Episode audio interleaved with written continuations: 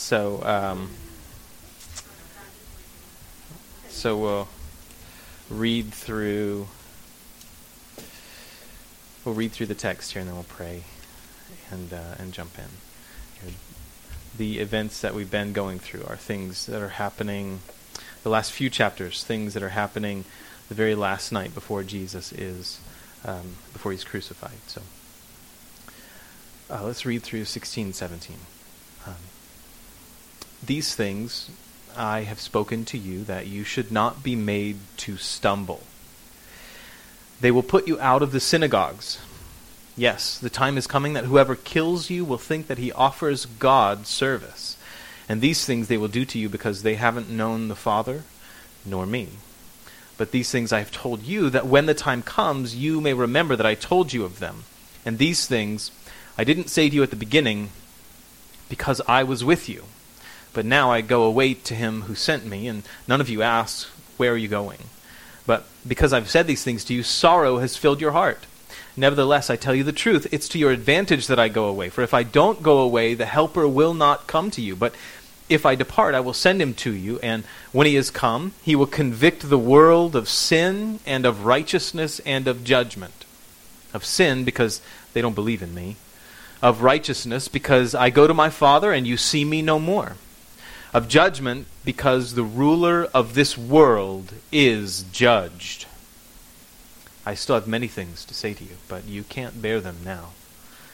However, when He, the Spirit of truth, has come, He will guide you into all truth, for He will not speak on His own authority, but whatever He hears, He will speak, and He will tell you things to come. He will glorify me, for He will take of what is mine and declare it to you.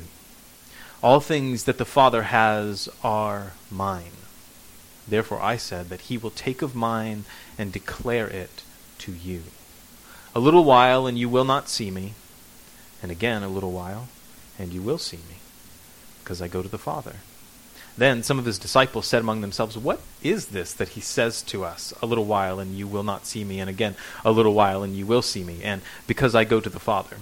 They said, therefore, What is this that he says? A little while. We don't know what he's saying. Now, Jesus knew that they desired to ask him, and he said to them, Are you inquiring among yourselves about what I said? A little while, and you will not see me, and again a little while, and you will see me? Most assuredly, I say to you that you will weep and lament, but the world will rejoice, and you will be sorrowful, but your sorrow will be turned into joy. A woman when she's in labor, has sorrow because her hour has come. But as soon as she has given birth to the child, she no longer remembers the anguish for joy that a human being has been born into the world. Therefore, you now have sorrow, but I will see you again, and your heart will rejoice, and your joy no one will take from you. And in that day you will ask me nothing. Most assuredly, I say to you, whatever you ask the Father in my name, he will give you. Until now, you have asked nothing in my name. Ask, and you will receive, that your joy may be full. These things I've spoken to you in figurative language. But the time is coming when I will no longer speak to you in figurative language, but I will tell you plainly about the Father. In that day you will ask in my name, and I don't say to you that I shall pray the Father for you, for the Father himself hears you because you have loved me and have, have believed that I came forth from God. I came forth from the Father and have come into the world. Again, I leave the world and go to the Father. His disciples said to him, See, now you're speaking plainly and using no figure of speech. Now, now we're sure that you know all things and have no need that anyone should question you. By this we believe that you, come, that you came forth from God. Jesus answered them, Do you now believe?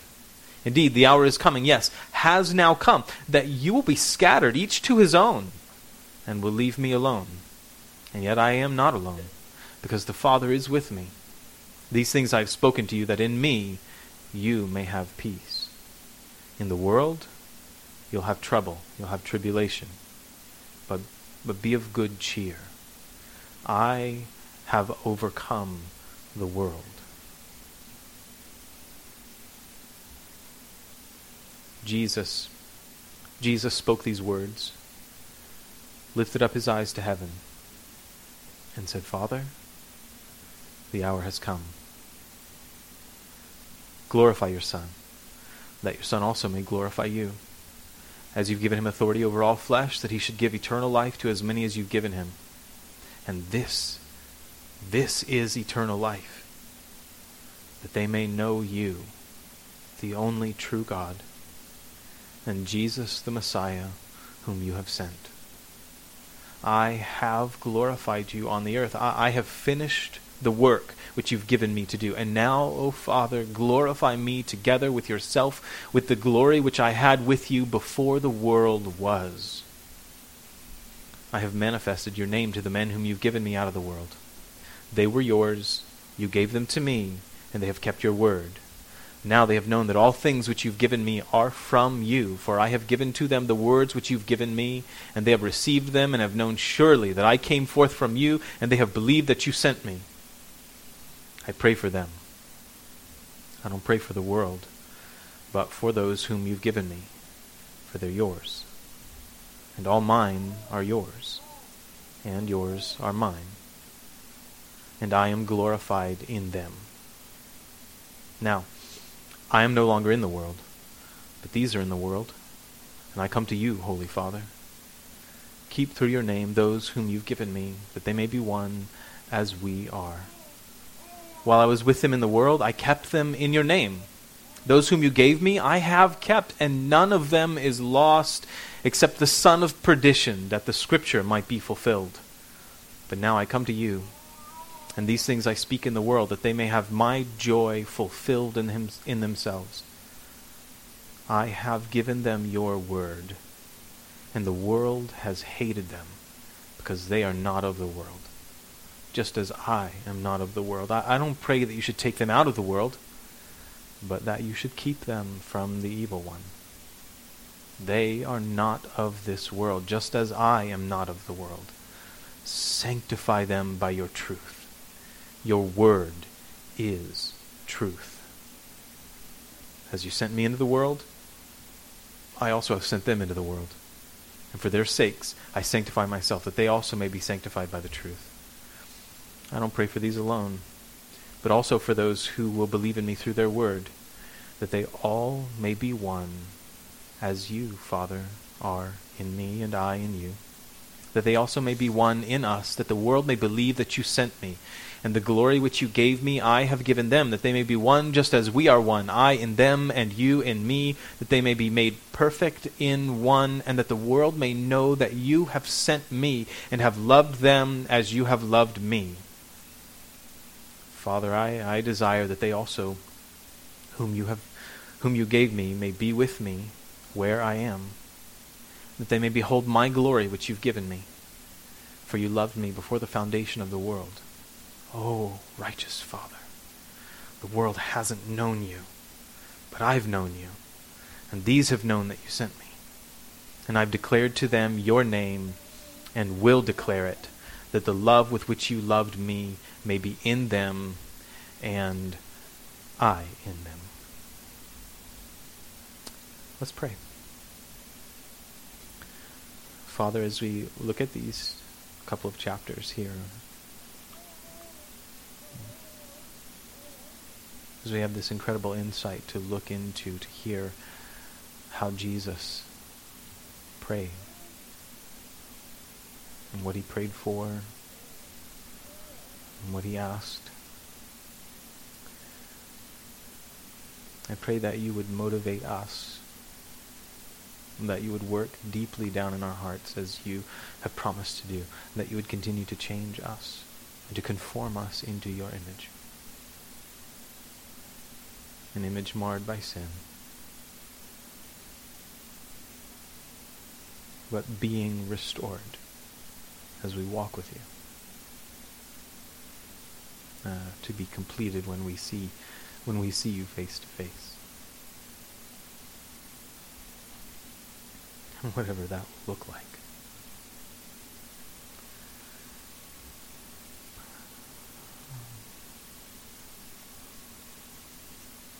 Father, help us to value what you value.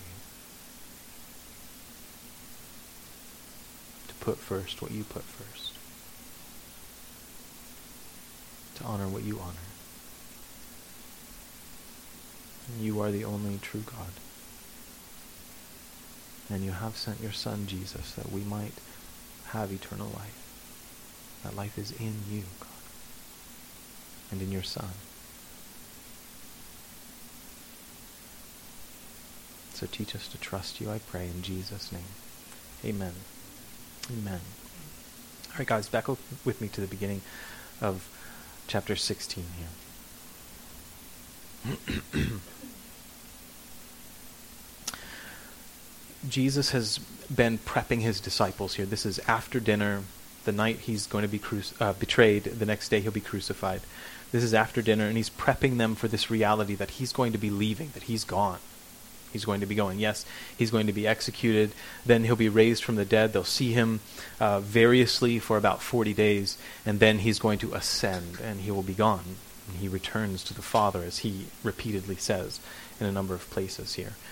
Um, he's prepping them for that. And so the beginning of this chapter uh, reflects that. These things I've spoken to you that you should not be made to stumble. He's saying, I'm just telling you this stuff so that you're not offended when it happens, so that you're aware of what's going to, what's going to come down, right? He didn't want them to be shocked or surprised by what was going to happen by him leaving them, by him going. He'd already promised to send the Helper, the Holy Spirit, whom he called the Spirit of Truth the one who would come alongside them and lead them into all truth and bring to remembrance the things that he taught them. He'd already given them that promise earlier on in, in our text.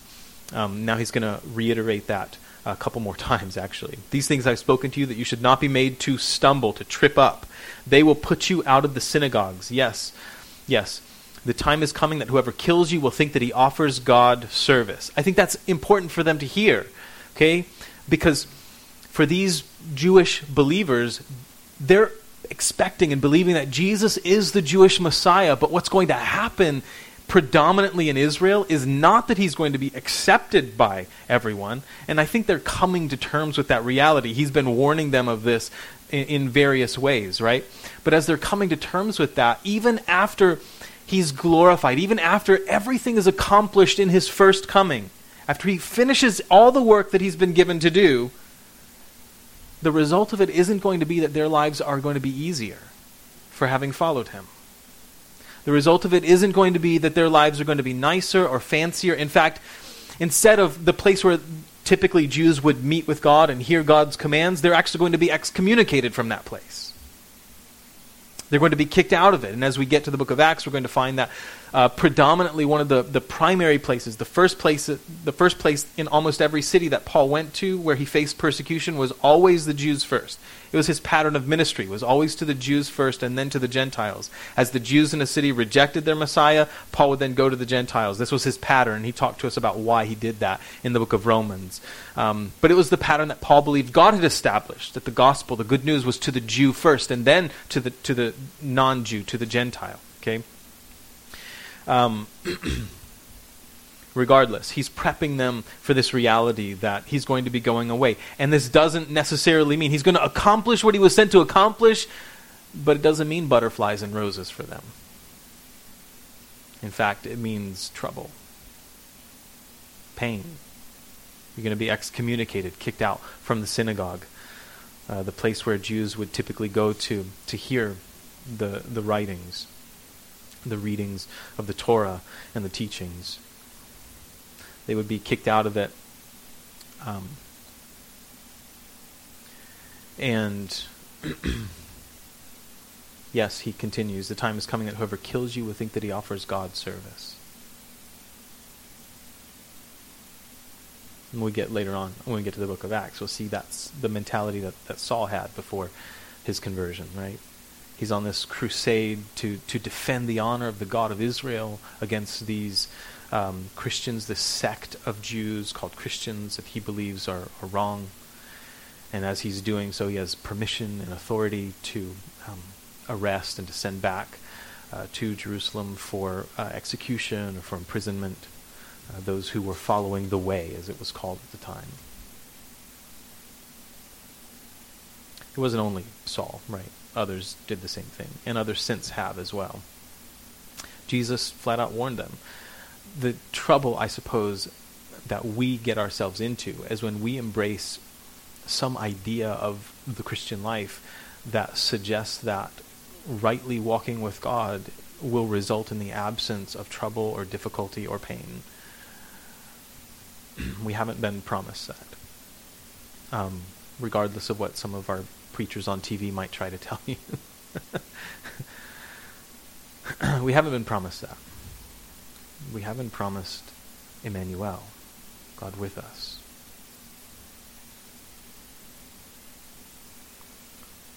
And I have found over the years that one of the things that does end up tripping up many people in their walk with God is that reality. They embrace this great news of the forgiveness of sins in the blood of Jesus, that he died for their sins and was buried and raised from the dead. But somehow there's somebody who's told them that that meant everything in their life was going to be easier, or some things were going to be easier or better, or some other thing that just wasn't promised them.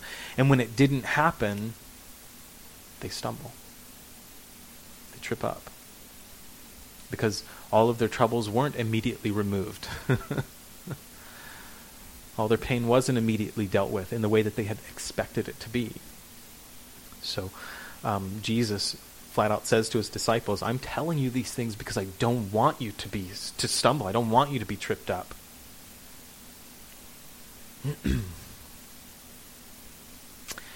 Whoever kills you will think that he offers God service. That's still true in some places. These things they will do to you because they haven't known the Father nor me.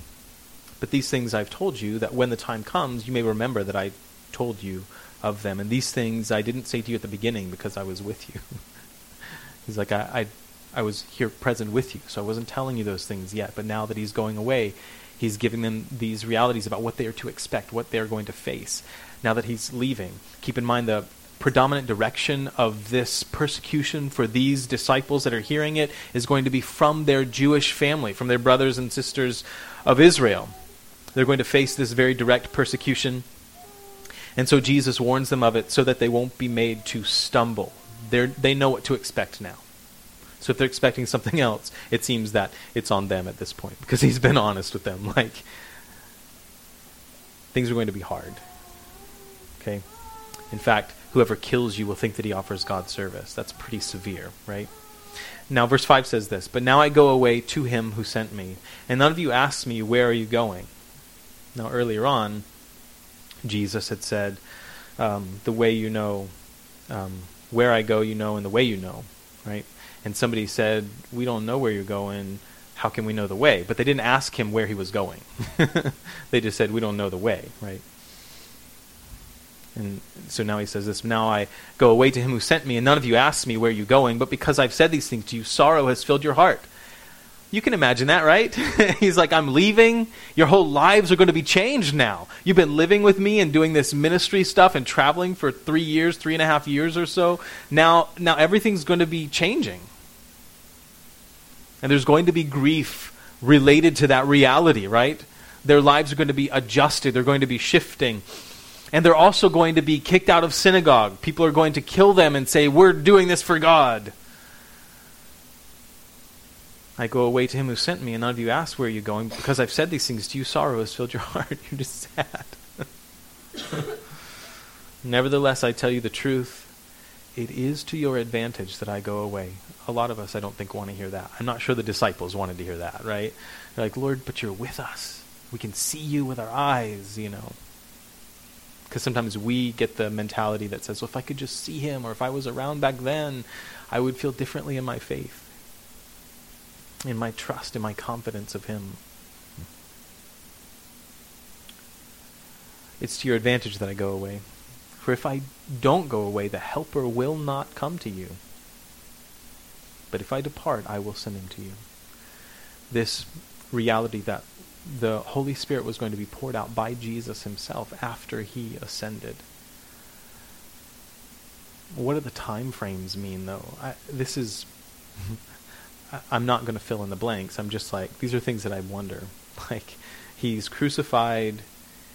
He says to Mary, uh, right after the resurrection, he says, Mary, don't cling to me because I'm going to the Father. Don't, don't just grab onto me. You know? uh, and then Um, he appears variously for 40 days to different groups. At one time, he appears to over 500 people at one time. Um, he shows himself to the disciples and others. And then he leaves. And then 10 days later, after he ascends, the disciples watch him float up into the clouds. 10 days later is Pentecost in Acts chapter 2. And we'll read that story in a few weeks when we get there. Um, when the Holy Spirit is poured out on them. And everything in their lives, even from that point on, everything changes. Even as they go through the troubles that they're going through, they're no longer hiding in places like they were after the, the resurrection. Now they're just embracing that suffering.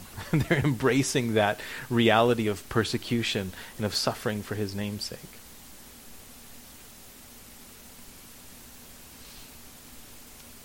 It's to your advantage that I go away, for if I don't go away, the Helper will not come to you. Certainly, it's beneficial for us now that He went away and He sent the Holy Spirit, for we have the Spirit with us. We needn't have the body of Jesus in one particular geographic location. Let's say then that Jesus were still on the earth in Israel today. It's a long trip for me to go ask him a question, right? but instead, God has come to us in the person of his Spirit now, present, wherever we are. Ever present, always present with us. The difficulty that I have is that because I can't see him, I have a hard time believing him sometimes. I have a hard time trusting at times. Not because he hasn't said so, but that is the challenge, isn't it? The challenge is to embrace the truth of what he has said over against the reality that God is invisible, and, and I can't see an invisible God.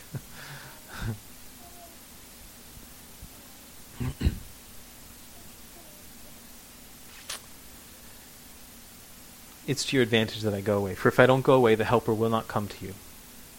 But if I depart, I will send him to you. And when he has come, he will convict the world of sin and of righteousness and of judgment. And we don't have to worry or wonder so much about what Jesus meant by those things the Holy Spirit convicting the world, the Helper convicting the world of sin and of righteousness and of judgment. Jesus lays out for us some of what we are to understand he means by that. Verse 9 says, Of sin, because they don't believe in me. Remember, in previous chapters, he said, If I hadn't come to the Jews, they would have no sin, particularly in regard to him as their Messiah.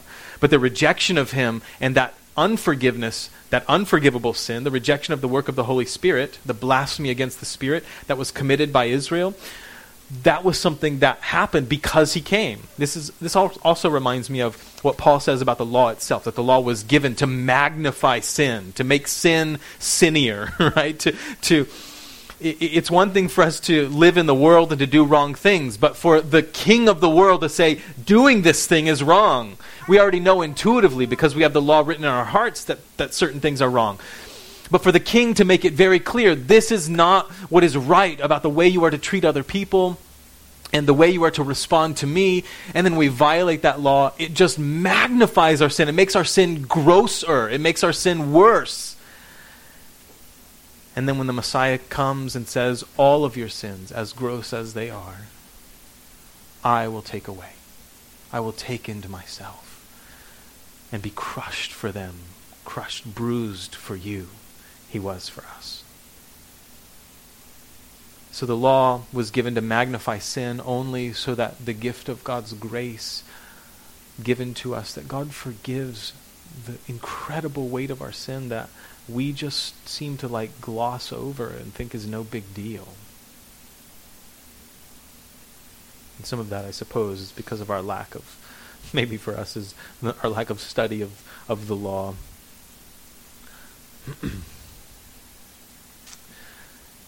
he will convict the world of sin and of righteousness and of judgment of sin because they don't believe in me.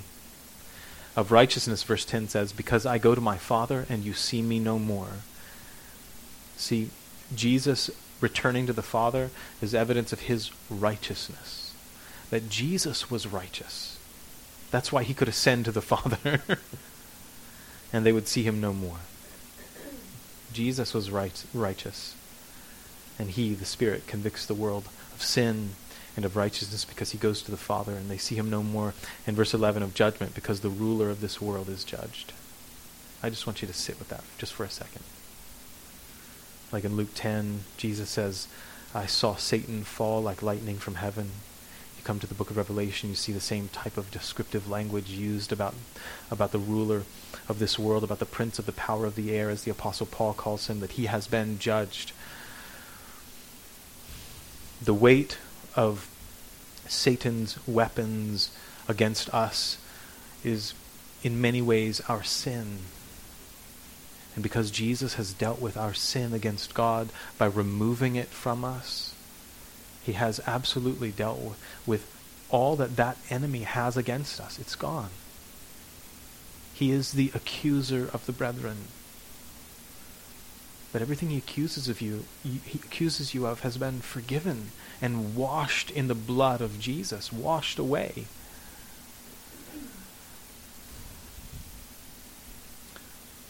We struggle sometimes to embrace that, to walk in that reality, to believe it to be true. But this is this is what special revelation is about. I wouldn't know it to be true except that God said it is true.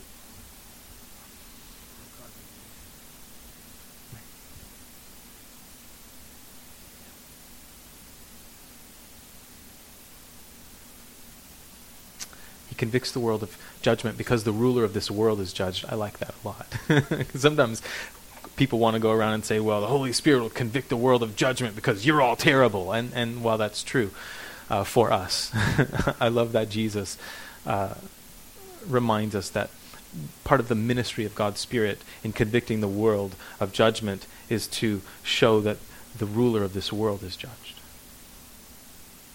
This is how we deal with the problem of evil. The Bible doesn't hide this. It is no problem in the revelation of Scripture. The ruler of this world, is the father of lies. He is the ruler of the world system.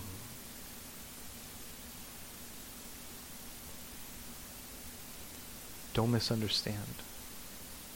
This doesn't mean that anything is out of the hands of the one omnipotent king. He is somehow in the midst of that reality able to, to bring, to give beauty for ashes, to give joy where there's mourning, to redeem and to restore broken things. And he does so for his own glory because it in fact does glorify him.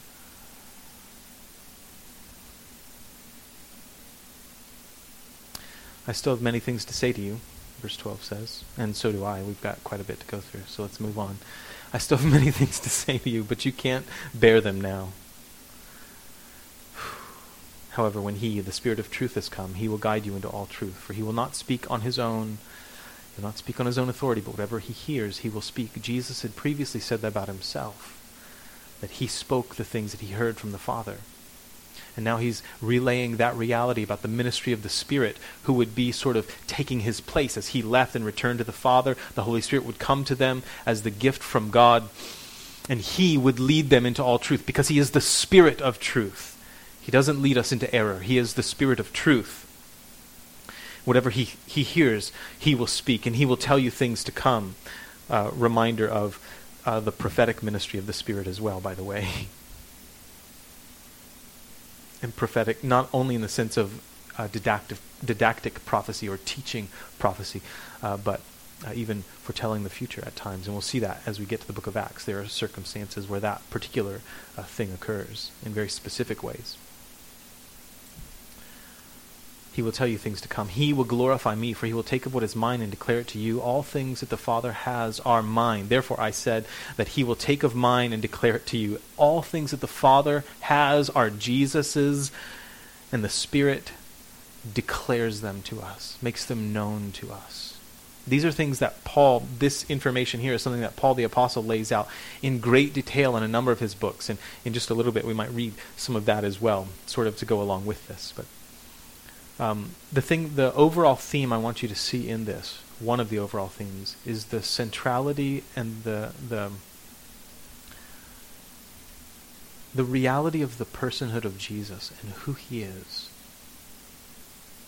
He's not just some other man. He's not just a, a good dude saying nice things about the world, trying to make the world a better place.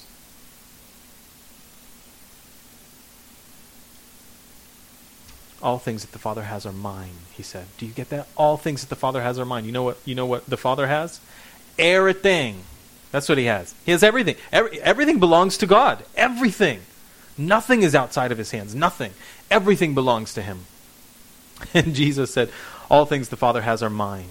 Therefore I said that he will take of mine and declare it to you. A little while and you'll see you'll not see me. Again a little while verse 16 says, and you will see me because I go to the Father. Now they're confused. Uh, then some of his disciples said among themselves, "What is this that he says to us? A little while and you'll not see me, and again a little while and you will see me, and because I go to the Father." They said therefore, "What is this that he says a little while? We don't know what he's saying."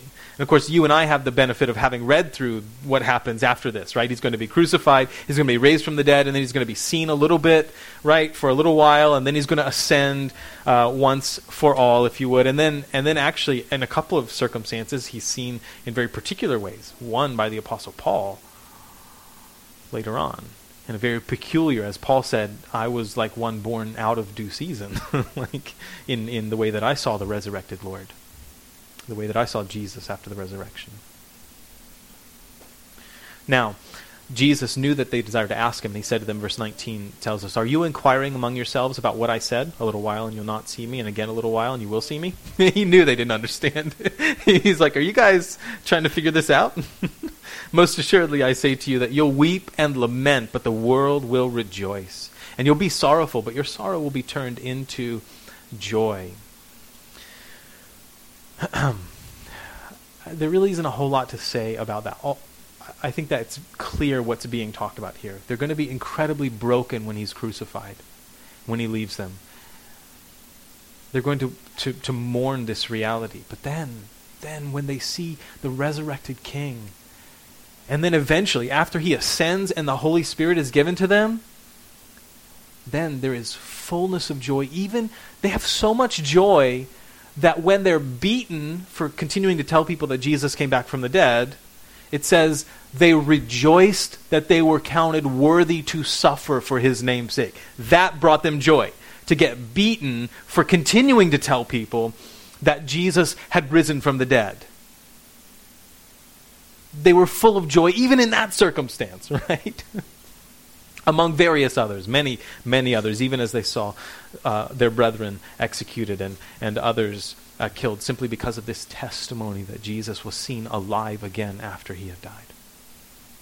The, as we get to the book of Acts, one of the things we're going to see throughout the book of Acts is that the centrality of the resurrection in the life of the early church was such a prominent point of everything that they taught and believed. Jesus' resurrection first, because his resurrection is the seed bed of our resurrection. That's why it's so central. Because of all the good that we might do in the world, it is all short and short sighted. Because you're dying. And Jesus has conquered death.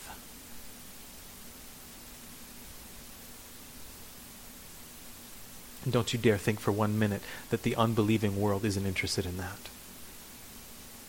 Why do you think we've been pumping so much money into all of our therapies and remedies for all sorts of physical ailments? Because we want to keep living.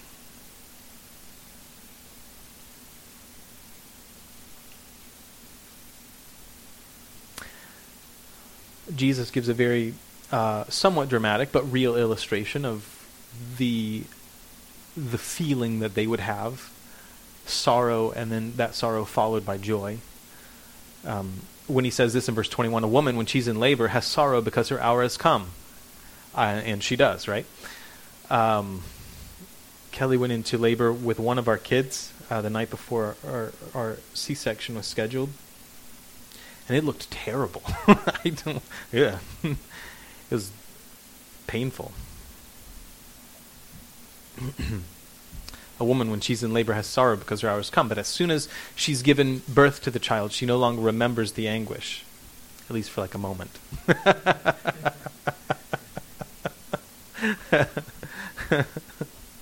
for joy that a human being has been born into the world.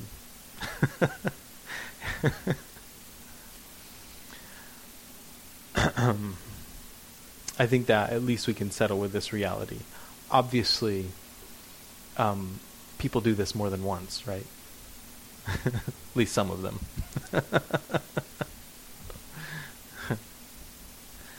I think that we can understand the reality of what he's saying, though, right? This is such a real picture that all of that anguish is even though even before a person gets pregnant, even before you're going to have a child, you know that childbirthing is painful, and you st- we still choose to get pregnant. Well, most of the time, not always, right? but but people still choose to get pregnant, knowing that that's a reality, right?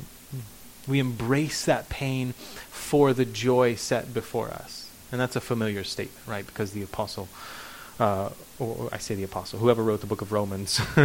um, reminds us of that about Jesus, that he endured the cross, despising the shame for the joy that was set before him.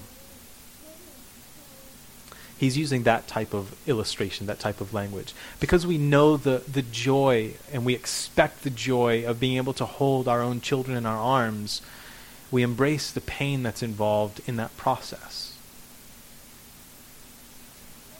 So he's reminding them of that they're going to be sad, but it's going to be replaced with joy, for joy that a human being is born into the world. Verse 22 Therefore, you now have sorrow, but I'll see you again, and your heart will rejoice, and your joy no one will take from you. Don't misunderstand. Jesus knows exactly how they're feeling right now as he's laying all of this on them. I mean, this is heavy stuff that he's laying on them. I'm leaving, guys.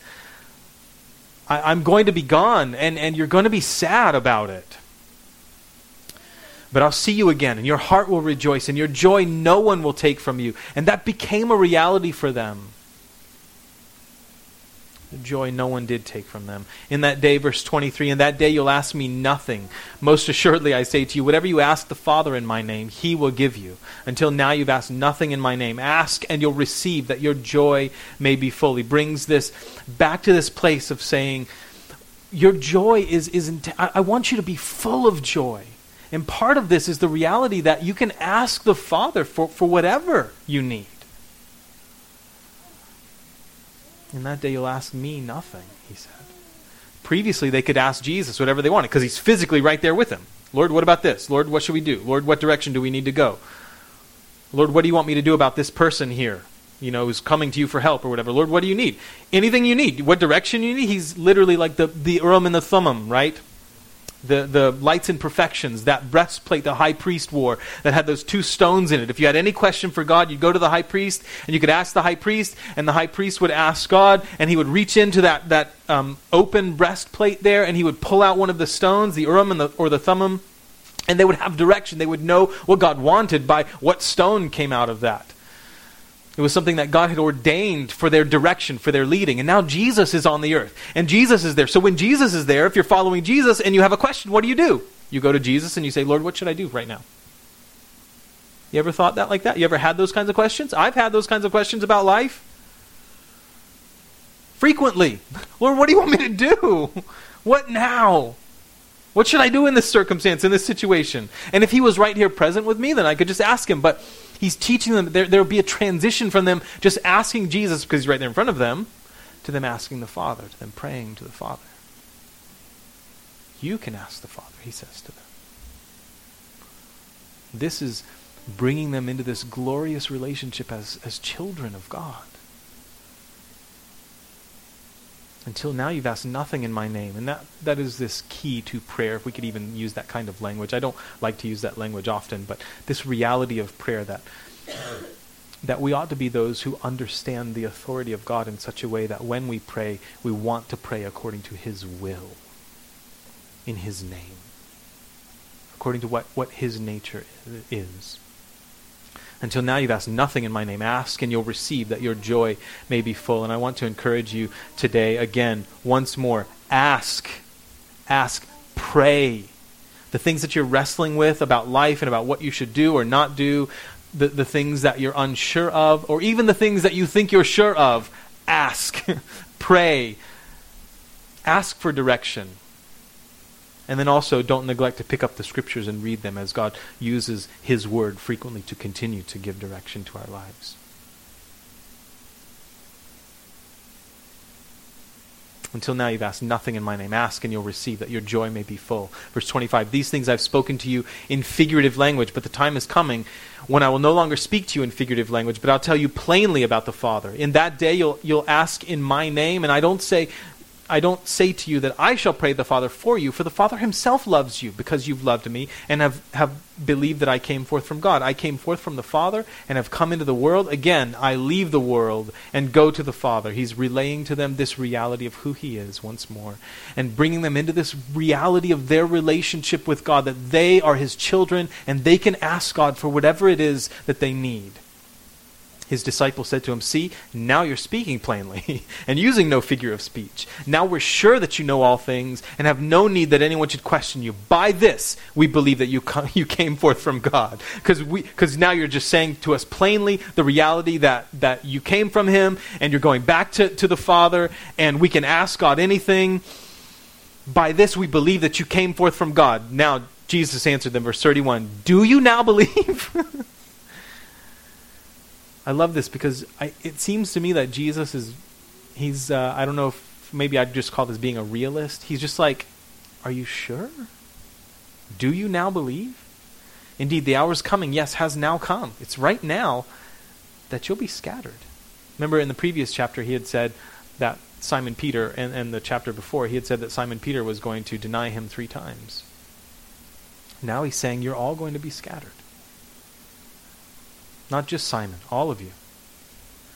You're all going to be scattered. Each to his own and will leave me alone. Can I just remind you that even when you fail in your obedience to the Lord, it is no surprise to him. And if you will hear his voice calling you to return, please, please go, to him. Return to him. No matter how far you think you have fallen. He is not surprised by your scattering because something has happened that you didn't expect. You'll be scattered each to his own and will leave me alone, and yet I'm not alone because the Father is with me. I want to remind you of that, that you can say the same thing, even when you feel that everyone else has abandoned you. If you feel that way at work, or if you feel that way in ministry, if you feel that way in your family, if you feel that way in your relationship with your spouse, I want you to remember that you aren't alone. I am not alone because the Father is with me. That's a good thing to remind yourself of. Even when all your friends turn their back on you because they don't like the direction that you're taking with your life as you are pursuing Jesus, still, He is with you. These things I've spoken to you, that in me you may have peace. In the world you will have tribulation. There are some things I as I've mentioned in previous studies, that it would be nicer if Jesus just didn't say. This is one of them. In the world, you will have trouble. Tribulation means means troubles.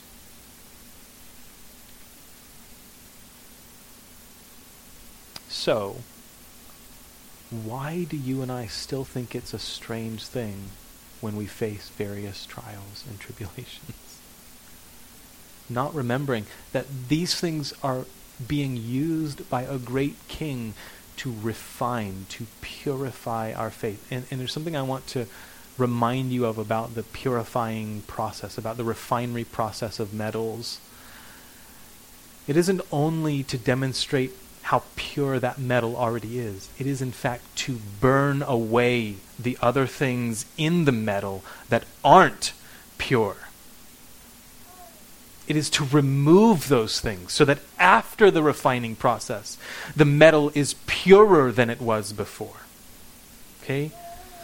So sometimes we look at trials or tribulations and, and we look at them even in that, that, that, that uh, refinery sense, and we think, oh, well, this just, just demonstrates, this is only going to prove what my faith really is or isn't. And while there is some truth to that, it isn't the only truth to it. Because the refining process is also about burning away the impurities so that what remains is purer than what had been. And I, I believe with all my heart that that is something that God continues to do in the trials that we face.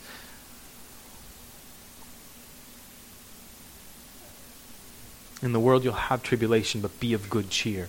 I have overcome the world. There's no reason to be of good cheer if he's not in you and you in him. I have overcome the world. Hey, he didn't say be of good cheer, you've overcome the world. Nope. He said be of good cheer because I, not, not me, him. He has overcome the world, right? Jesus has overcome the world. It's not really great news unless He is in you as you've trusted Him and He's given you His Spirit, because if He is in you, then He is able to do the same thing in you. But oftentimes we find it to be true, like the Apostle Paul tells us when I am weak, then I am strong. I don't sit here telling you to try to try to be stronger in the trouble that you face or in the trials and tribulations that you go through. In fact, I'm one sitting here telling you to embrace your weakness, to, cr- to be crumbled, to let it hurt, to find that He will meet you there in all of those broken places and be strength. The difference is then that the glory for going through them doesn't belong to you. We don't come through the other side of our trials as followers of Jesus and say, I did it because of how great I am. That is what the world teaches us, though, isn't it? Look how strong that person, look how, look what they went through, look how they endured. But instead, for you and I who follow Jesus, we get the benefit of saying, I, I'm crushed by this. I, I don't know how to go on. And yet we do. Because He is present. And as we pass through those things, we are able at the end of them to say, it was Him, not us. It was His strength, not ours. The glory belongs to God, not to us. Bring glory to God. Give glory to God, not, not to ourselves. Not to ourselves, O Lord, but to you, O God, be glory and praise and honor. In the world you'll have troubles, tribulation, but be of good cheer. I've overcome the world. cheer up. he said, I've overcome the world. And the promise is that we too will overcome the world because he is in us and we in him.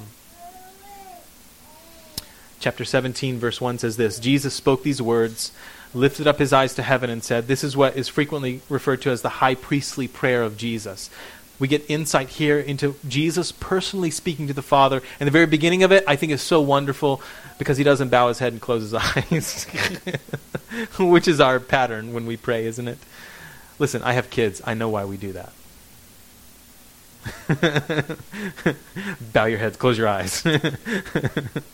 Because we want our kids to not be distracted by everything. And, and also, there certainly can be application for us related to that as well, right? I have found, and, and did a number of years ago, found a great liberation when I uh, realized that I don't have to do that. that I can just look up. I can look up to the heavens and speak to my Father who hears me always because of Jesus. I've also found great testimony in that to the world in a natural sense as I'm watching someone pray it appears different to me personally. I'm just sharing my opinion here with you. Doesn't you can take it or leave it and whatever. Doesn't doesn't mean anything. But when I close my eyes and bow my head, sometimes it feels like I'm praying to myself. And frankly, that's been true. Sometimes I have prayed to myself because I'm that narcissistic. But I've found great liberty in lifting my eyes, looking up to the sky. This is wonderful also when you're outside. Looking to the heavens and talking to the king who sits on his throne, ruling over everything. There's liberation and power.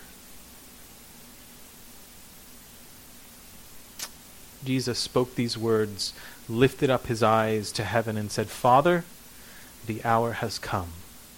Do you remember how John pointed out in several situations earlier when things were happening in the ministry of Jesus? He used these statements saying, My hour has not yet come, the time isn't ready yet. Okay? Several times he, he brought that stuff out. Now, Jesus says, The hour has come. He had said that earlier at dinner Now he's reiterating that, rea- reiterating that reality to them. Father, the hour has come. Glorify your Son, that your Son also may glorify you.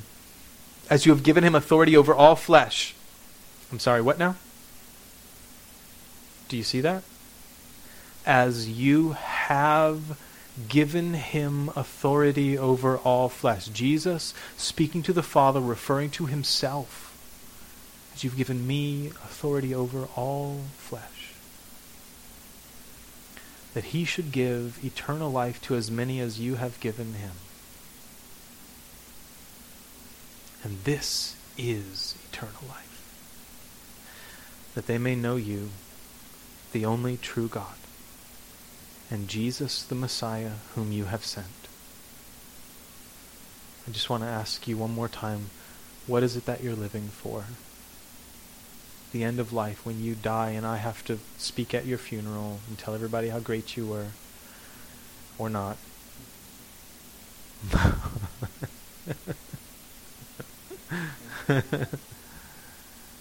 What's going to matter? The way that we've spent our time and our money and our energy, what's going to really matter then? As you've given him authority over all flesh, that he should give eternal life to as many as you've given him. And this is eternal life, that they may know you, the only true God, and Jesus the Messiah, whom you sent.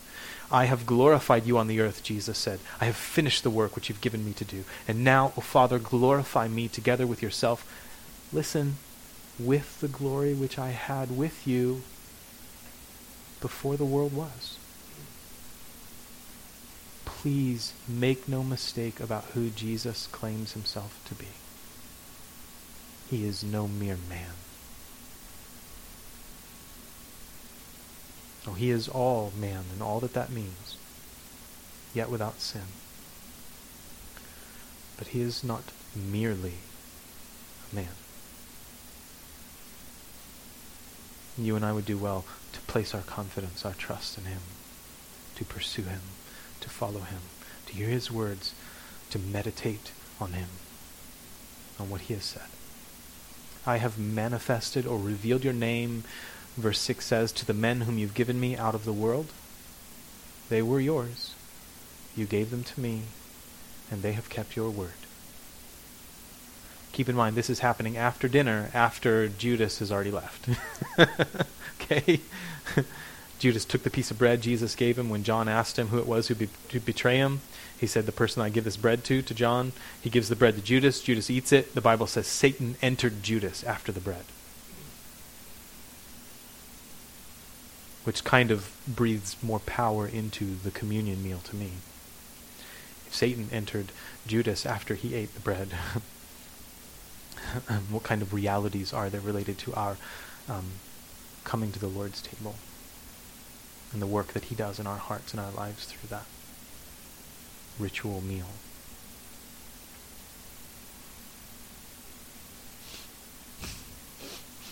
I've manifested your name to them, whom you've given me out of the world. They were yours, you gave them to me, and they've kept your word. Now they have known that all things that you've that all things which you have given me are from you. For I have given to them the words which you have given me, and they have received them, and have known surely that I came forth from you, can you imagine if you're one of the disciples hearing Jesus pray this about you? He's already told Peter that Peter's going to deny him three times this very night. He's told them that they're all going to be scattered. But now, in his prayer, as he's praying to the Father, he's saying, Hey, these people, these guys you've given me, they all believe me. Father, they've embraced your word, they've clung to it. They've received them and have known surely that I came forth from you, and they've believed that you sent me.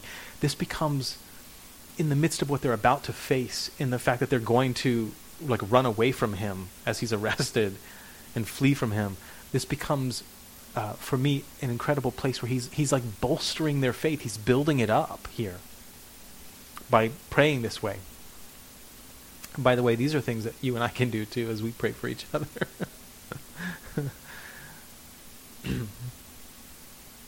Verse 10 All mine are yours, and yours are mine. Oh, sorry, skip verse 9. Verse 9 I pray for them. I don't pray for the world, but for those whom you've given me, for they are yours. Let me stop right there. Some people, for some reason, want to take this verse and they want to say this means that Jesus never prays for the world. Never. I, I don't even know what that means. So what, what does that even mean when somebody says that? It's a weird thing. For some reason, people want to take this to mean that. I just think it's. He's in the middle of a prayer right now. He's saying, right now, I'm not praying for the rest of the world. Right now, I'm praying for these people right here.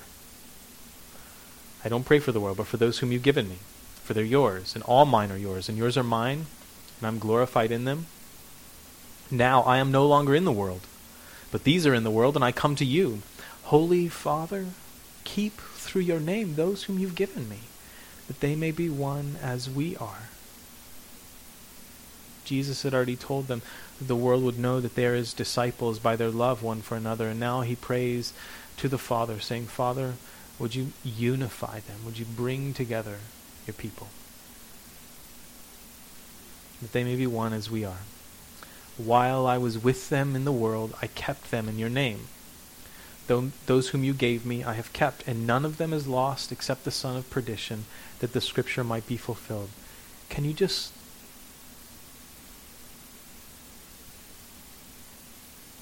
I don't know what to say except to say I want you to relax in that to rest in that.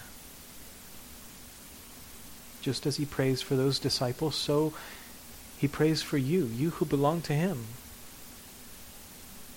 While I was with them in the world, I kept them in your name. Those whom you gave me, I kept, and none of them is lost except the son of perdition. That the scripture might be fulfilled. There's a reason for that. The son of perdition means destruction. And we can talk more when we get to Paul's letter, the Romans, about the vessels prepared for, for wrath, and God's enduring them. That the scripture might be fulfilled. Judas betrayed Jesus, that the writings would be fulfilled. It had to be someone. It was him. But now I come to you, now I come to you. And these things I speak in the world, verse 13 says, that they may have my joy fulfilled in themselves. I have given them your word. There's one thing I want to remind you of that Jesus seems to be repeating over and over and over again is this preeminence of the word of God. How little attention we give to God's word. And I know I'm using that in the common colloquialism with which we use it now, the scriptures. But it's because of Jesus' teaching that we even use that as a common colloquialism. It's because of the way that Jesus referred to the writings of the prophets that we refer to them as the Word of God.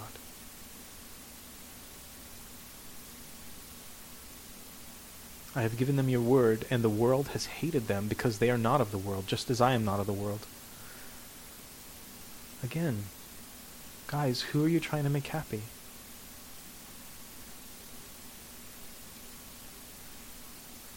If I would be the servant of God, I cannot be the servant of man.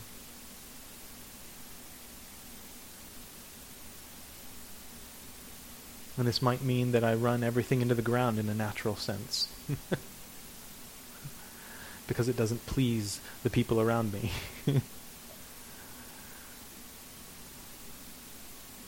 but I'm dying. I'll be dead soon enough.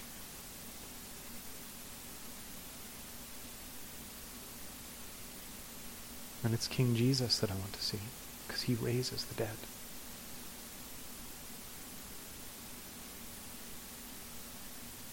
I've given them your word, and the world has hated them because they are not of the world, just as I am not of the world. I don't pray that you should take them out of the world, but that you should keep them from the evil one, right? Because that's our natural thought, first of all, frequently is when I'm going through tribulation or difficulty or persecution specifically, get me out of this. Remove it from me. Jesus says, I'm not praying that you take them out of the world. I'm not asking you to take them away from the tribulations and the troubles and the world that hates them. I'm not telling you to do that, Father. I'm not asking you to do that.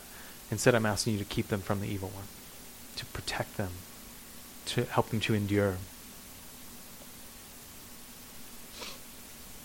I don't pray that you should take them out of the world, but that you should keep them from the evil one. They, verse 16, they are not of the world, just as I am not of the world.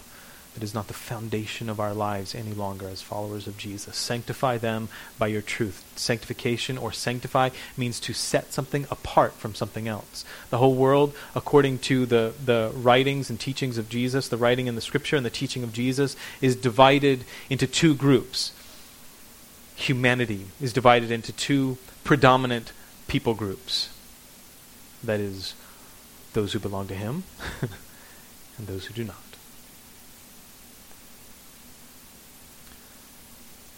Sanctify them by your truth. Set them apart from the rest of the world. These are teachings reiterated throughout the scriptures um, a lot by the Apostle Paul. And he says things like, don't uh, be conformed to the world, but, but be being transformed by the renewing of your mind so that you would know what is the acceptable and good, the good and acceptable will of God. Sanctify them by your truth. Your word is truth. Once more, we find that again. Your word is truth, the word of God. And if you need a reminder about that, just read Psalm 119. It might take you a minute.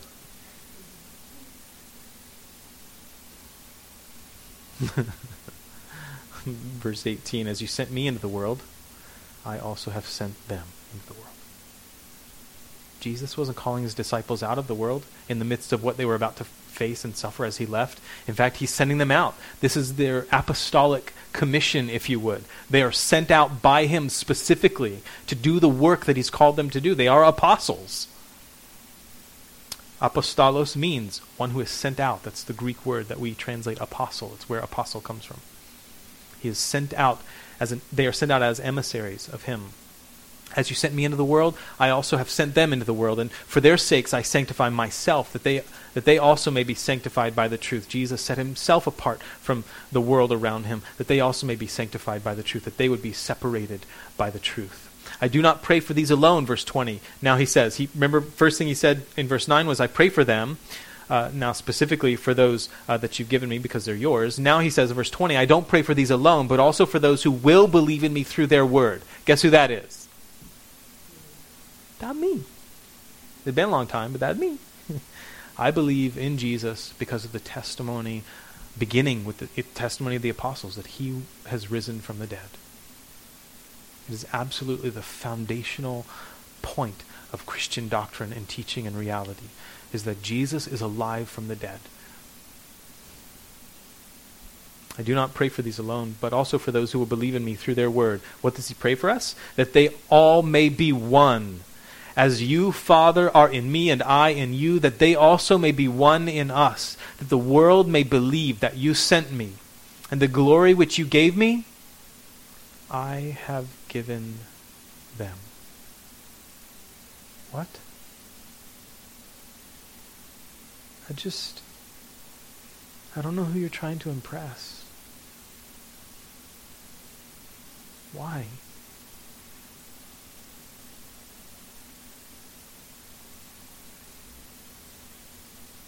The glory which you gave me, I've given them, that they may be one just as we are one. This glory is about unity.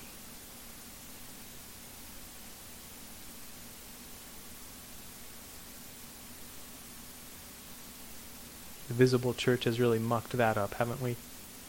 Unity.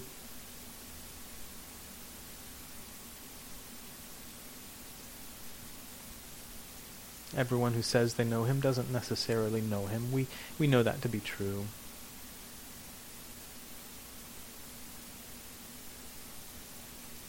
Doesn't mean that someone is necessarily following Jesus simply because they claim to be a Christian but it's irrelevant. It's irrelevant to the point, the point that Jesus is praying about here. That we would be one in God. That he would unite together in himself a people for himself of every tribe and nation and tongue. This is what the, the glory of the church has always been this this um, cosmopolitan, this this every tribe and tongue and nation. not the removal of those things, but the glory in all of them. That God would call out for himself people from every different group around the world, and that we would be united together in one body in him in a way that the world can't seem to work. As we, you know, keep dropping bombs on each other. Yeah.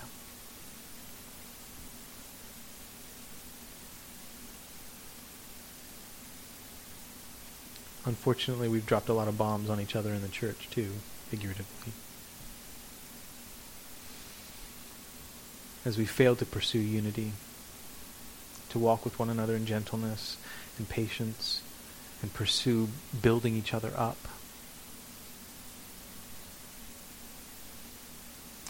The glory which you gave me, I've given them, that they may be one just as we are one, I and them, and you and me, that they may be made perfect in one, and that the world may know that you have sent me and have loved them as you have loved me. See, this brings us back to Jesus saying, This is how the world is going to know. By this issue of my followers loving each other. Because the way that we achieve unity in this very real sense is by our care for each other, by loving each other, by living lives that are sacrificial, living lives where we're pursuing service toward each other. When we when we gather together and we say, "What can I do to benefit you? What can I do to be a blessing, a help to you? How can I share of what I have made or what I have earned? How can I share that with you?" This um, uh, when we get to the book of Acts, one of the lines there of the early church is that they had all things in common, and I love that. No one thought about anything as if it just belonged to them. They just they had all things in common. I think that's such a wonderful reality about the, the church. When we when we are at a place where we can say, everything I have, I have so that I can help. help me to do that, Lord.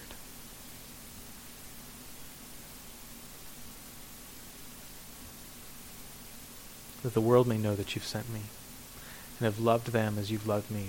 And that's where a lot of these sorts of teachings boil down to for me is saying this becomes a testimony to a world system around us that is predominantly characterized by self-centeredness and greed.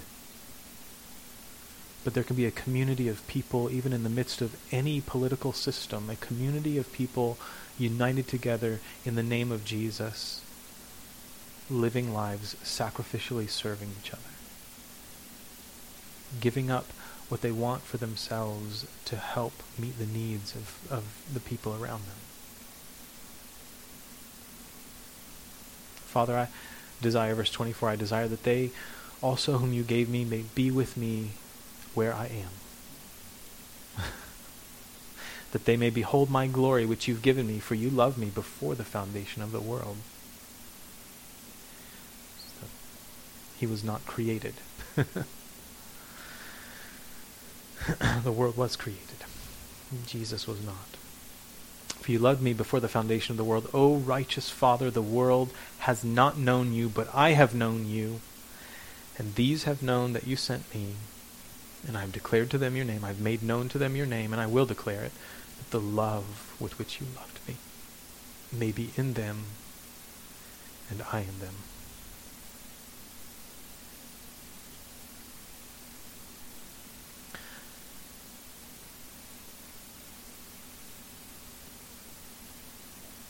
There were a lot of things m- maybe that I think that I was going to say about this stuff, but I don't think I'm going to say them anymore. I just want you to hear the words of Jesus, and I want you to. Would you just pray the things that Jesus prayed? That's that's what I want. Would you pray for for unity amongst followers of Jesus? Would you pray that we would learn to love sacrificially and serve each other. And that this would become a testimony in our community that more people would would want to see that they would that they would um, hear this great news that God would rescue them.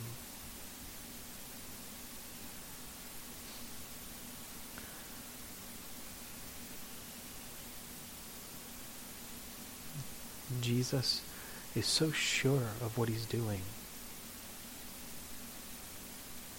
And his prayer, his prayer is so real and true.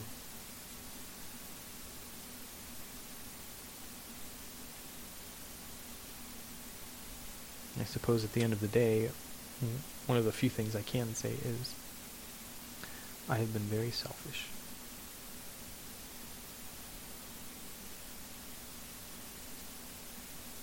So, Father,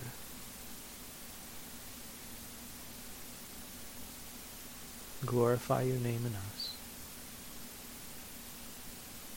Make us one, even as you are one in, with Jesus, with the Spirit.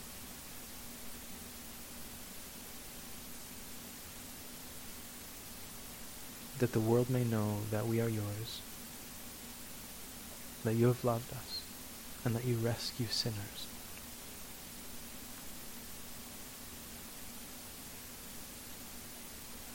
I don't know what all of this looks like for each of us moment by moment. And so, Father, we are desperately in need of your Spirit to be our guide. The Spirit of truth. O Spirit of truth, lead us into all truth.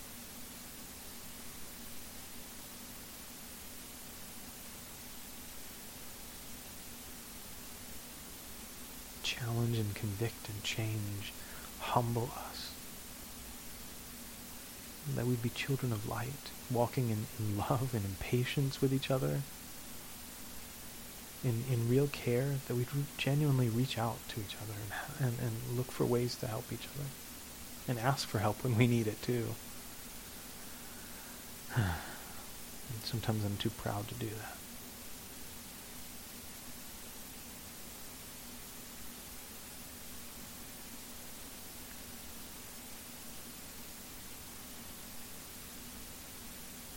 Father, we ask that you be glorified in us, and that you would show us how we can love one another, how we can love one another. Please show us, Lord. Lead us in all of your ways. You are the King. We do look forward to when you return. We pray, as Jesus prayed, that we will be with you even, even where you are, even as Jesus asked that. But while we are here, and you have not removed us from the world. Let us be salt and light. Let us be beneficial. Let us be demonstrating a different way. A different way, Lord. Your way. Please, Father. Please work in us. I pray in Jesus' name. Amen. Amen. Amen. All right, you guys. The Lord bless you and keep you. The Lord make his face shine on you and be gracious with you. And the Lord lift up his countenance on you and give you peace, you guys. You're dismissed. I love you.